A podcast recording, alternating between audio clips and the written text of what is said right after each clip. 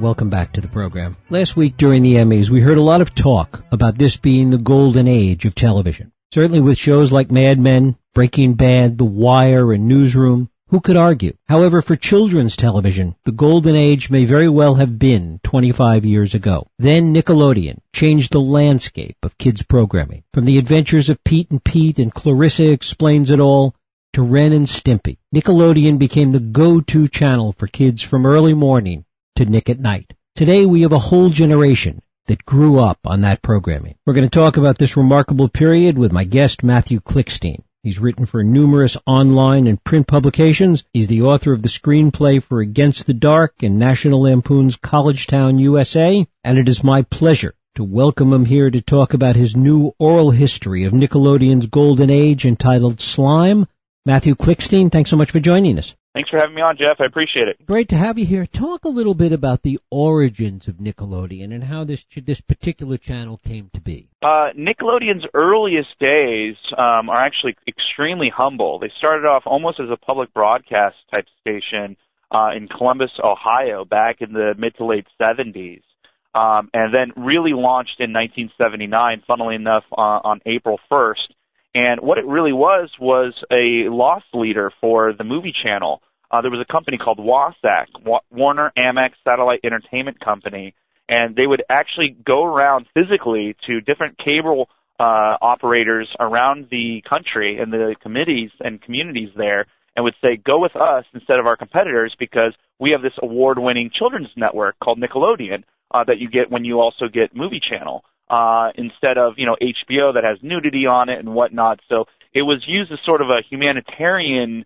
uh, ruse in order to sell the movie channel. The problem was uh, that because that was the motivation of having and, and keeping Nickelodeon going, they weren't really minding the store when it came to quality of programming. Um, so you had a lot of shows on there that most people have probably never heard of before, like Against the Odds and a show that Reggie Jackson did actually about sports. Uh, Leonard Nimoy had a behind the scenes film show on there um, you know, just these shows that have become completely ephemeral uh, because, frankly, they weren't that great, and kids didn't really watch them or like them. Uh, but Nick, you know, Nickelodeon was there as this loss leader for Movie Channel. It wasn't until the mid '80s that Jerry Laybourne and her crew uh, came in and uh, said, "Hey, you know what? Let's take a chance and actually give kids what they want and try to do something with this network." And then we had the golden age happen. Talk a little bit about who Geraldine Laybourne was, where she had come from, and really what her vision was when she arrived at Nickelodeon. Uh, Gerry was brought in um, as a freelance producer originally. Uh, she actually worked on a couple of these shows that I talked about that have kind of uh, faded off into the, the, the distance, so to speak. Uh, she did a show called uh, Video Comics uh, and a few other programs. Although she did work with some interesting people. Uh, this isn't in the book, and uh, I was invited to Jerry's apartment uh, here in New York, and we spoke a long time. Uh, but she worked with folks like um, uh, uh, I'm blanking right now on her name, uh, but uh, you know the woman behind uh, the Lion King show and uh, you know on Broadway. I'm oh. blanking on her name, uh, but uh, you know some other pretty big names. But these shows weren't that great to start with, and uh, you know she eventually got involved as a, uh, a programming person at Nickelodeon and helping to decide what shows they would show. And she was really pushing to have everything produced in house rather than licensing um, these shows. Uh, and that was something that became a Nick hallmark, where they're going to actually make their own programming, have their own brand behind it, and eventually in 1983 she becomes president of Nickelodeon. And I think it's important to note that she really started off as a teacher. And uh, what was going on is she had these two kids, uh, and uh, she wanted to make sure that they had something that they could watch that they would enjoy. In fact, she told me a very funny story. I'll wrap it up here with uh, her son uh, comes home from a camp that he went to when he was five or six, and was in tears and threw his hat, his Nickelodeon hat, into the closet uh, because a bunch of the kids at camp had made fun of him because Nickelodeon was the doo doo channel, quote unquote. It was the baby channel, and he hated that his mom worked at it. And so one of Jerry's reasons for trying to make Nickelodeon cool for kids was to make her own son say, "I'm proud that my mom works for Nickelodeon." How did she see Nickelodeon's role relative to PBS and some of the children's programming they were doing? Um, Gerry and and then some of the folks she was working with, like Fred Seibert and Alan Goodman, uh, Scott Webb, and some of the others who were involved, uh, they decided to delineate Nickelodeon from the competition, what would later be Disney Channel, and what was going on at PBS and Sesame Street and whatnot, as let's make the network that can be a place where kids can get a break. Kids can rest. We're not going to educate them. We're not necessarily going to be socially beneficent, um, at least not in a way that is more direct, the way that some of these PBS shows do. We're just going to be plain fun. We are going to be the clubhouse after school that kids can go to and kind of be by themselves, be alone, do their own thing and enjoy themselves. And of course, you know, the irony there is uh, they weren't alone. Mom and dad were watching too. The brothers and sisters who were a little older were watching too. And uh, everyone else started kind of peeking over their shoulders saying, hey, wh- what is this? This isn't Sesame Street. This isn't, you know, uh, Saturday morning cartoons like He-Man. There's something going on here. And I think that was one of the really great successes there was that Jerry, Fred, Alan, Scott, and some of the others running the network, Mike Klinghoffer and whatnot, they really wanted to make something different. They really wanted to just give kids what they want. And in fact, that was one of the big mottos or part of something called the five promises um, of Nickelodeon, where we, we give you what you want. Nick is kids. And what it also managed to do, and certainly this is something we've seen that came later with some animated movies and some of the stuff that Pixar picked up on later, is create this crossover programming where the kids watched it but it was also okay for older kids to watch it and even for the parents to watch it. Yeah, I mean that transgenerational aspect was a very important part of Nickelodeon. This was something where kids could enjoy it, but their parents were able to watch it as well. Um, and you know they weren't speaking down to kids. Uh, Mark Summers, who wrote the foreword for my book, and of course was the host of Double Dare and kind of the face of Nickelodeon during this time. Um, you know he was able to sort of poke fun at the kids and talk to them as though they were the adults. He made no differentiation between the way that he dealt with the adults, the parents, or the way that he dealt with the kids. And we, the kids watching, were able to see that. This was, again, a place for us where, uh, you know, the kids were able to be in charge or the kids were able to have just as much fun as the adults and the adults were able to have just as much fun as the kids. I mean, when you watch a show like Salute Your Shorts, um, you know, you have the one, you know, responsible adult on the show, Ugg, uh, camp counselor. I mean, he's, he's the biggest kid of them all. I mean, he's almost, uh, more immature than the than the kids on the show, and we were able to pick up on that. And meanwhile, the parents and some of the folks a little bit older are able to watch people like Kirk Bailey, who played Ugg, and say, hey, you know, there's a little bit of Three's Company in there. I, I'm sorry, a Three Stooges, and you know, some Three's Company too. I guess it has the same kind of pratfalls, but so everyone was able to enjoy uh, these shows. Uh, no matter their age, and I think that that was really important. One of the reasons Nickelodeon was so successful at that time. What do you think, looking back at it, the broader cultural influence that Nickelodeon had? I mean, we have a whole generation, as I mentioned in the introduction, a whole generation of kids that really grew up on this programming. Absolutely, but I mean, before we get to that, I think it's important to note that what Nickelodeon was doing was extremely revolutionary. No one thought to do what they were doing in the earliest days, which was something called narrowcasting. This is something different than broadcasting. Narrowcasting being suddenly we have this idea of we're going to do an entire channel, 24 hours a day, seven days a week of just children's programming. And, uh, you know, they were thought to be crazy at the time. No one thought that you could do something like that. Well, you know, it started working out, and then before we knew it, we had a sports channel, ESPN. We had a news channel, CNN. You know, and late, you know, on and on and on. A women's channel, a channel just for cartoons. But this all started with Nickelodeon, and I think that that's very important and kind of really helped to uh, create this aspect of our society today, even with the internet and whatnot, and uh, you know, focus groups and uh, you know, forums and and what have you. Of you know, this is going to be just for kids or just for uh, sports. And uh, no one really thought to do that before. This is coming from people who are very involved in magazine culture and radio culture. Of you know, this magazine is going to just be for this group, or this radio show is going to just be for this kind of music. No one thought to bring that to television until Nickelodeon, the people who ran it. So that was very, very important. And we could definitely see how that's affected our culture today.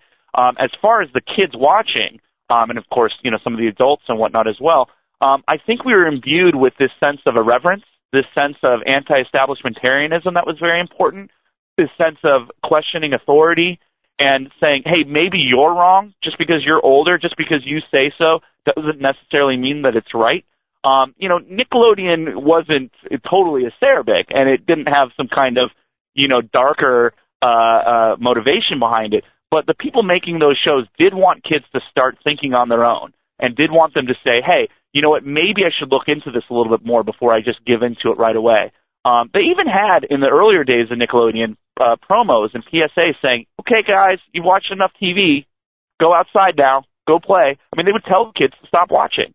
And I think that that's something that was really important. They wanted kids to be a kid. And whether you're watching these shows and enjoying yourself and having fun with the slime and whatnot, or going outside and playing, that was Nickelodeon's main motivation in the beginning. It really was for a few years. This was not about marketing. This was something that these people really cared about. And a lot of it, again, came from Jerry and her mentality of making good quality programming that kids can enjoy that would be good for them. And also to say, hey, get off the couch and go outside and play for a while too, by the way. Also the idea of incorporating kids programming into prime time, things like Nick at Night, that was, was sure. revolutionary at its time. Yeah, and you know, it's funny. I could say personally for me, it had a great impact. Um, I learned a great respect uh, for early television, and that would burgeon into early film. Uh, I learned a lot about vaudeville. I mean, uh, these shows taught me quite a lot at five, six, seven years old. I mean, I was really into Nick at Night. I was so amazed and spellbound by the black and white uh, uh, image quality and the way that everyone talked, the way that they dressed. I mean, it really taught me a lot about culture. And um, you know, even though a lot of these shows uh, weren't exactly totally realistic, you know, your Mr. Eds and what have you, it did give me an interest in what was going on before me and what was going on before the TV that was on at that time. And uh, you know, I know I wasn't alone here. I started reading books at a very early age about everyone from George Burns to Phyllis Diller, and uh, you know, went back to Marx Brothers and Three Stooges and whatnot. All thanks to Nick at Night, I have to say. It gave me a reverence for the past, which is kind of ironic considering what I just said, and it's true about Nickelodeon. Is it also gave us that sense of irreverence and saying, screw the past make your own uh, future and have some fun with it. So I think Nickelodeon again was really good at bordering uh, and balancing that, where you know watch some good quality TV, but go outside and play too. Have some reverence for some of the past that you wouldn't have normally thought about, but also be irreverent as well, and you know do your own thing. So you know I think that's why Nickelodeon was so special. Is uh, it brought together so many different contradictory aspects of uh, the culture, and then filtered it out and gave it to children for goodness sakes. I mean, that's amazing. And we see it today in my generation, you know, the way that we're making films, the way that we're making music, uh, the way that we're seeing the world. I mean, this was definitely a big part of what Nickelodeon was all about. This was not just television. This was a whole way of seeing the world and of teaching us that had never been done before and unfortunately might never be done again. Talk about the extent to which Laybourne and her team were, were surprised by the success of what they were doing they were totally surprised. You know, what's funny about it is, and and you know, I have to say, we we have to kind of be, uh, you know, have to work with some of the semiotics here as far as what you mean by success. Um, certainly, they knew what they were doing was successful and that they were creating quality programming. Jerry, uh, succeeded. Her son was able to be proud that her, you know his mom worked at Nickelodeon. Nickelodeon was this really cool underdog. You were kind of like a cool kid if you were into Nickelodeon. It was something for you know a different kind of a kid. So they were successful in that way uh, pretty early on with shows like Double Dare and You Can't Do That on Television.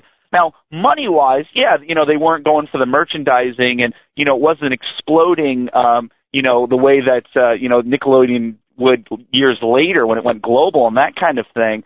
Um, but there was definitely a time where uh, you know they were able to sort of say, okay, we're just going to do this kind of great quality programming, and that's all we care about. In fact, Jerry told me, and a few other people did as well, a story where Casio came to them very early on and said, "We're going to give you a million dollars if you put our name under the clock at Double Dare," and they said no. And this was at a time when they needed that money, and we're talking the mid '80s when a million dollars was a lot more than it is today. and they said no. So I think that they felt that they were successful in creating what they wanted. Uh, and they weren't as interested in, you know, the advertising dollars and the merchandising because frankly they weren't going for it. But yes, when that did start to happen and start coming in in the early 90s, uh, I think it took everybody by storm.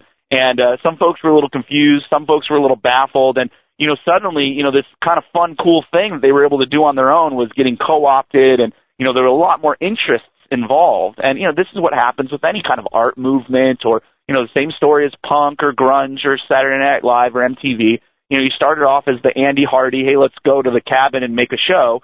And then it becomes something that is actually working out and people are enjoying. And then the big guys get involved and say, hey, you know, here's a little bit of money for you so you can keep doing it, but we want you to do it this way now.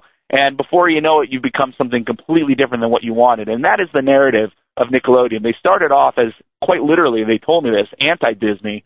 They became Disney. And, you know, successful in a different way. They make a lot more money now than they did right. before. Um, but, uh, you know, it's not the same kind of programming. Once the programming started to have success among kids watching it, there were lots of imitators that came along.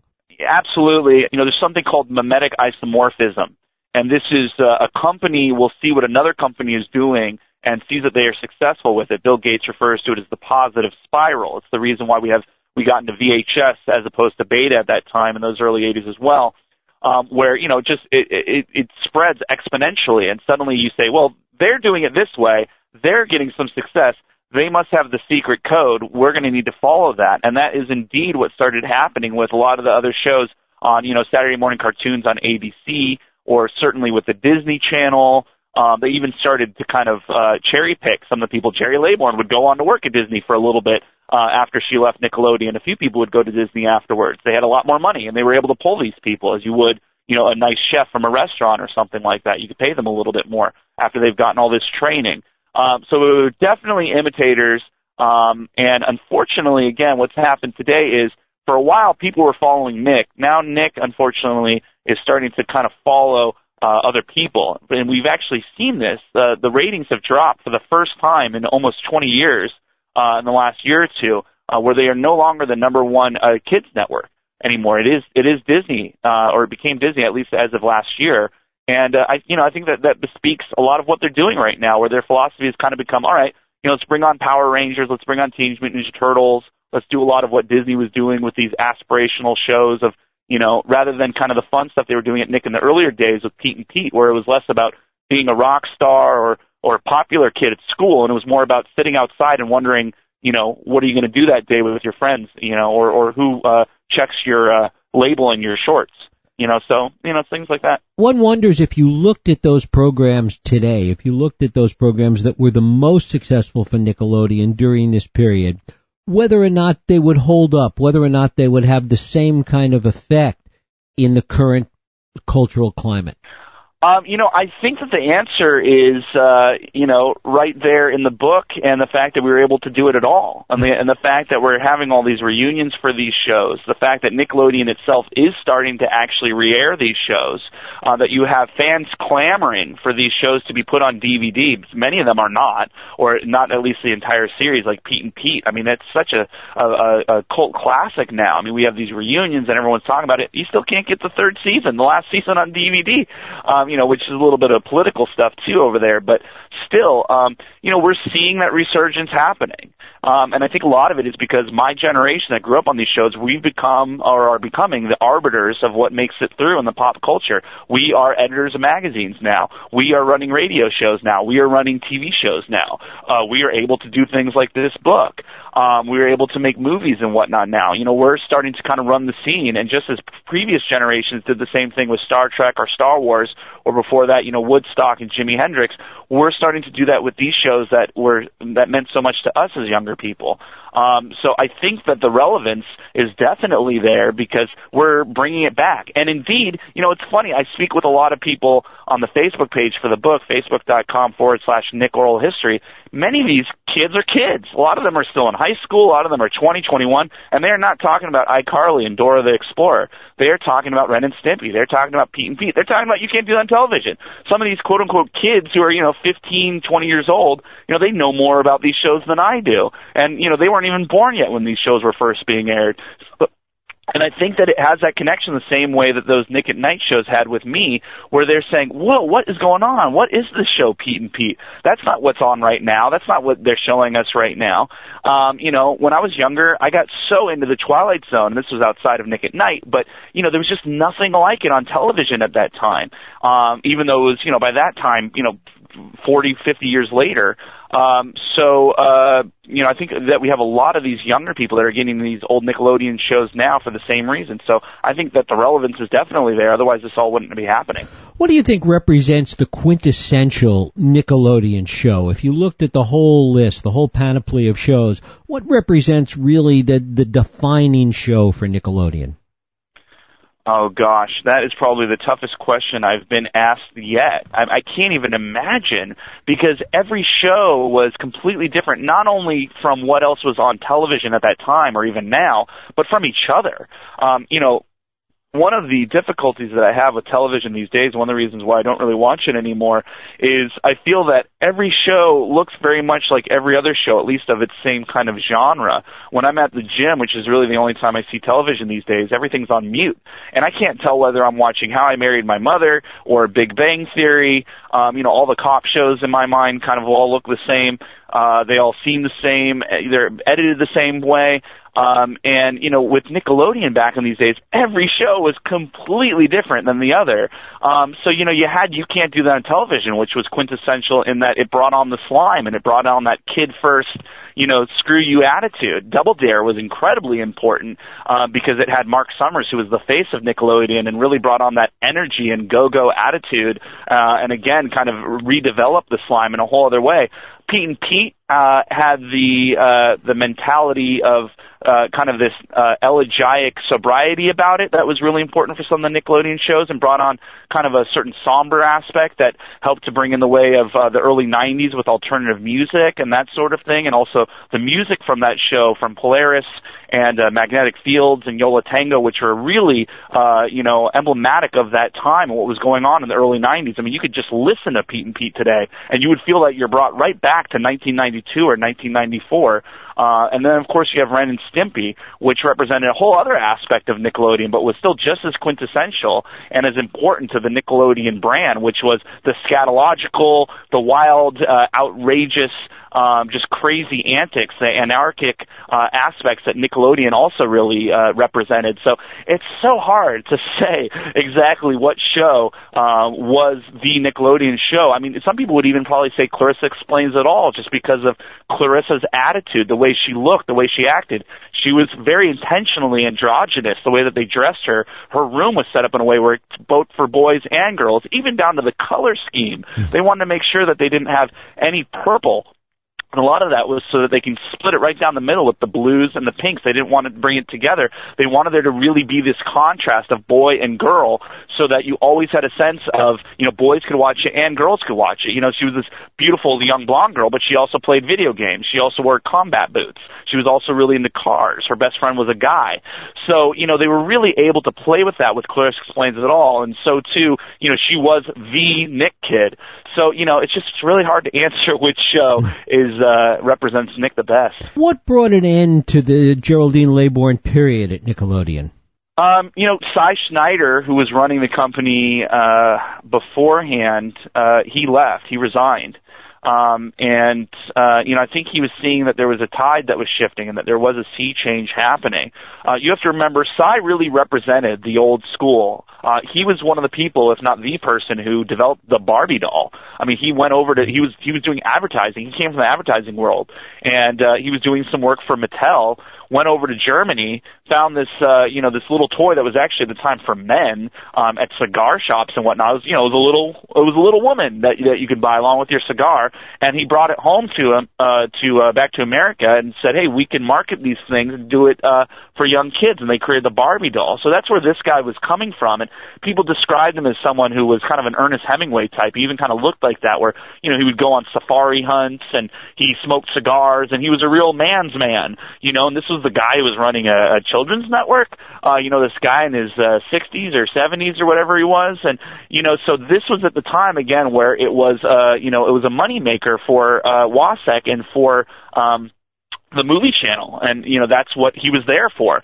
When jerry first started getting involved and uh, fred and alan and a few of these other people started getting involved uh just kind of on the periphery to start making nickelodeon a little bit uh you know more for children uh cy uh from what i understand you know said all right i guess my time is up. He resigned and it came down to jerry laybourne and another gentleman named jeff weber uh, who I spoke to, but unfortunately I didn't have room for in the book uh, as far as who was going to take over Nickelodeon. And uh, Jerry ended up winning. Jeff left, and uh, Jerry was able to sort of take it where she wanted it to go. And a lot of it was because you know there was no money, no one was watching, and it was like, all right, see you later, Jerry. Do whatever you want with it. We don't really care anymore. You know, it served its purpose. We've sold Movie Channel, and that was it. But Jerry kind of secretly you know, she actually had a meeting at her house in Montauk with Fred Alan, Scott, and a few of these other people. They said, all right, what are we going to actually do with this?